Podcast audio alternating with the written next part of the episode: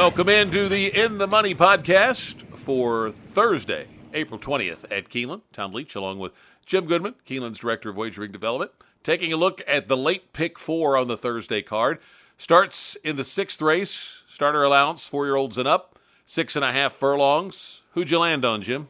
Well, I'm going to make my pick four really simple here to begin with. I'm going to single Devil's Tower for Chris Hartman.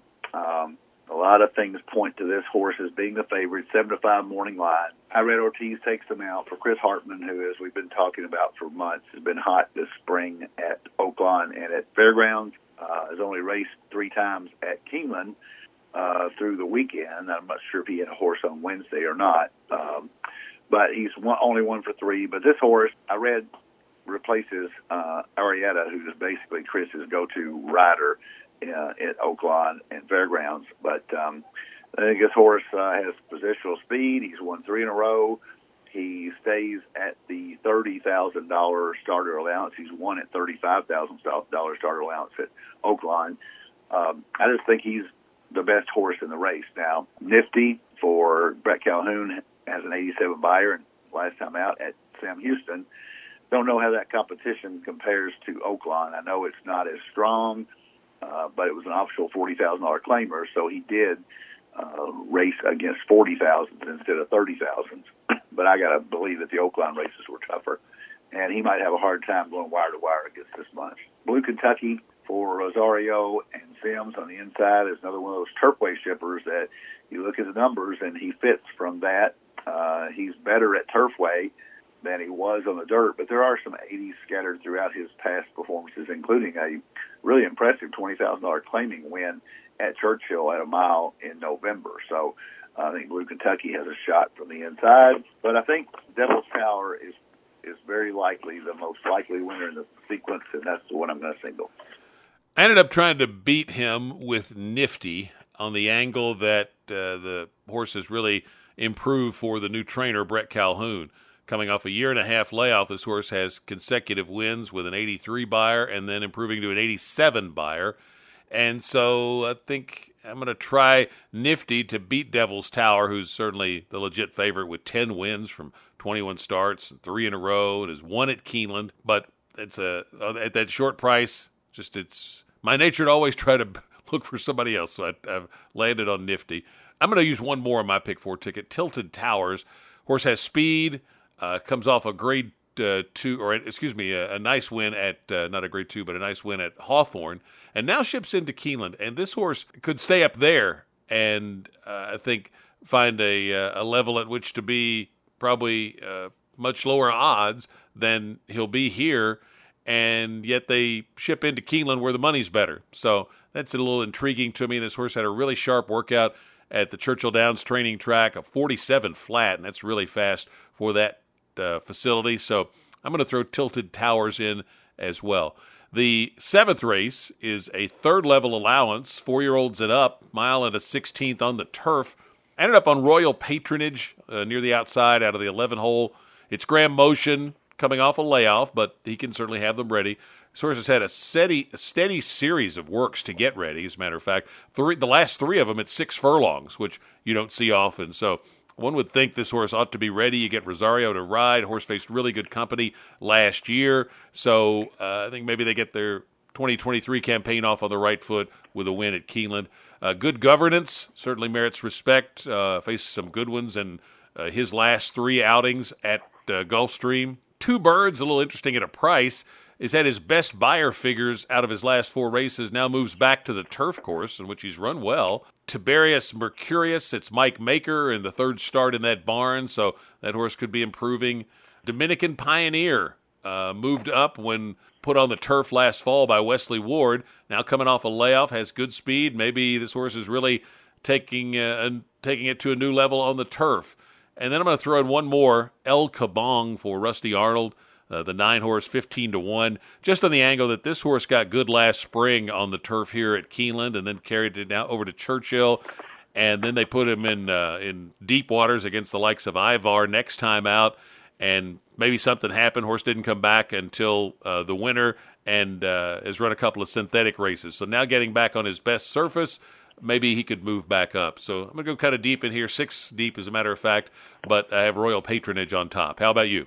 This is one of the better races we've carded this year. I think it's uh, it, has got a lot of quality horses in there for allowance race. It could be a, a grade three, I think, because these horses are just below that level.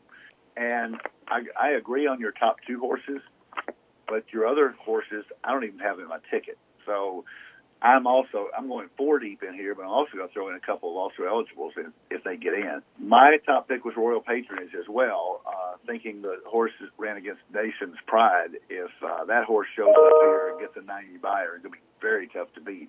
But he's been off since September. Uh, he tried a mile and a quarter at Colonial the Virginia Derby. It didn't work out well at nine to five.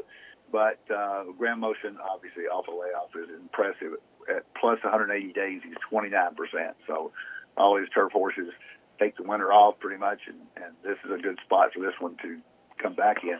But I think it's it's way far from a slam dunk. Good governance for uh, Anemia and uh, Bejarano Turf Invitational on Pegasus, Pegasus Day, and only got beat three and three quarters to Atone at forty-seven to one. And uh, Atone, Ivar, Speaking Scout, all those horses that finished above him in that race would be the favorite here. So I'm going to use good governance. I'm going to use Capuna for Brett Calhoun thinking this horse drawn on the inside might just beat Dominican Pioneer to the punch and get the lead and could take him a long way here with uh, Gutierrez on. Going to use Ready to Perform for Brad Cox. The numbers are lower, but the horse has run decently here at Keeneland. Uh, not, you know, they ran the Bryan Station, and just faded at the end, went off at less than five to one.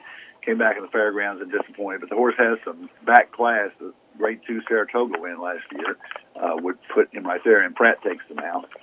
And then I'm going to use the outside horses 14 and 15. I think you got to look at this. If we have a couple of scratches, Vintage Print, the 14 for Talamo and Paulo Lobo, and Burning Bright for Norm Casse and Ortiz are um, are very legitimate contenders if they draw in. So pay attention to the scratches, and it, I would use those horses if they get in. So four deep, but possibly six, six deep if those if those outside side horses draw in.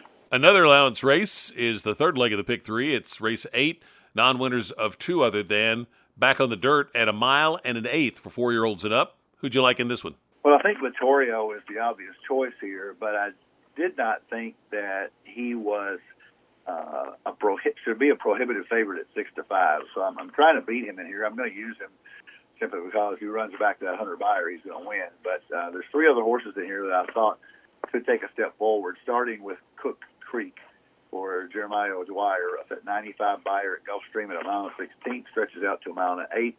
Has run a mile and eight a couple times before and has some grade threes in his back line. And uh, maybe he's just gotten better. He just ran his best race of his life, only got beat three quarters of a length in an optional 62,000. So this is a little bit better, the 80,000 level, but not not too big a jump. Spa City for Luis Saez and Kenneally comes off an 86 Beyer at Oaklawn and has been extremely consistent and has a win over the Keeneland course. So that's a big thing, although it happened back in his three-year-old year, I think. Um, I was going to use Vittorio, and I'm going to throw in Curbstone for Tom Morley. Geroux takes them out for Tom. And the one thing I, I really liked about him was three for four at the distance. Uh, this horse seems to be a mile and eight specialist, and those races are hard to find.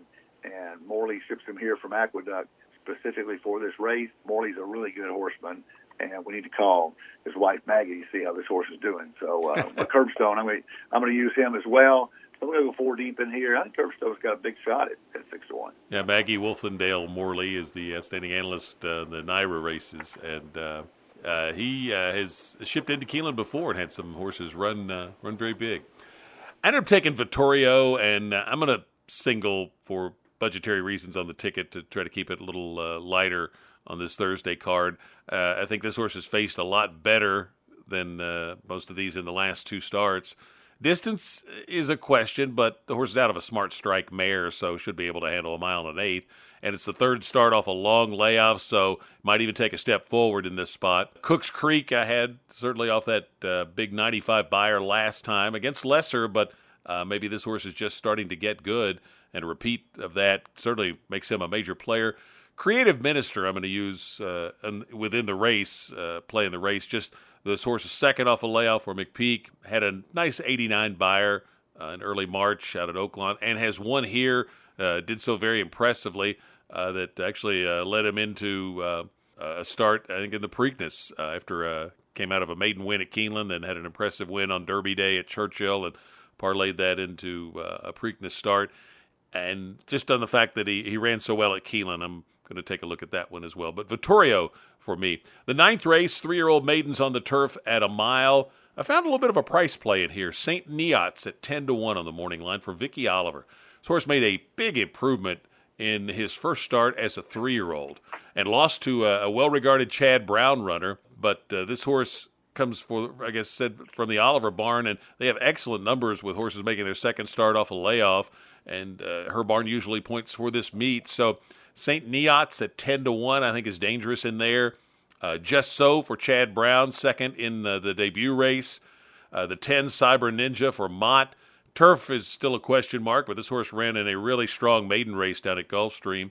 And then Forge in Fire, the four horse, it's Lynch and Leparoux, and that's a potent combo here at Keeneland. Horse was fourth in the debut race at Gulfstream, and in these maiden and allowance races, it's it's usually it usually pays dividends to focus on the horses coming off the Gulfstream circuit. But I ended up on St. Neots in here. Who did you like? I went deep here. I, I thought that this race has a shot at getting a price. Um, so I used a couple in there that you didn't mention. Cyber Ninja for Mott, question mark on the turf. Just for Rosario is Chad Brown's second start, but uh, he made his debut on the uh, synthetic at Gulfstream. So there are question marks in the two favorites. Balthazar for Neil Drysdale coming out of Santa Anita turf. It'll be a lot different on the Keeneland turf, but uh, he almost won uh, at Santa Anita in a maiden special weight w- with a 77 Beyer in March. Uh, just just so for Chad Brown, as I said, I, I'm going to use Sherlock's Jewel for Shug McGaughey is one I think has a shot and a price. The horse has been off since Kentucky Down uh, but ran well there and only got beat a length and a half at a $155,000 maiden race there. So Shug took him there off a fairly good debut at Ellis Park. So Sherlock's Jewel may be ready for this one. And then I'm going to take a shot with uh, Shamanic. Joe Sharp, first time starter. He's not great at first time starters, but he's got a lot of works in this one. Uh, has prepared well, and with everybody else kind of having question marks, the first time starter might not be a bad way to go here. And then Royal Sandrin for Rodolphe Brisset uh, gets uh, Pratt on there, a big move up from uh, Gilligan at Turfway. So I'm going to use the Pratt horse too. So I'm going to go six deep in the pick four. Let's get to our pick four tickets. I'll go first and start with three, four, eight in the sixth race, then one, four, seven, nine, eleven, twelve, then single the one, and then four, five, eight, ten for a $36 ticket, playing it a little lighter on this uh, Thursday Pick 4 ticket. How about you? I'm going to single the four horse in the first leg, uh, then go four deep with two, five, seven, eleven, four deep again with one, five, six, eight, six deep in the last leg, two, six, seven, eight, nine, ten for $48. So you and I have separate singles. So if somebody believes that, that we're each correct, uh, you could go four with as many as you can afford with one with as many as you can afford and have a shot at getting a ticket using our two singles. Yeah, that's an uh, interesting uh, way to do it. Kind of opens up the second and the uh, fourth legs if you play it that way. Best of luck. Uh, but there, by the way, there is a turf pick three on the Thursday card. It starts in race five, uh, and that also begins the late pick five on the Thursday card. Best of luck with your wagers. We'll be back to take a look at the Friday card on our next edition of the In the Money podcast for KeenelandSelect.com.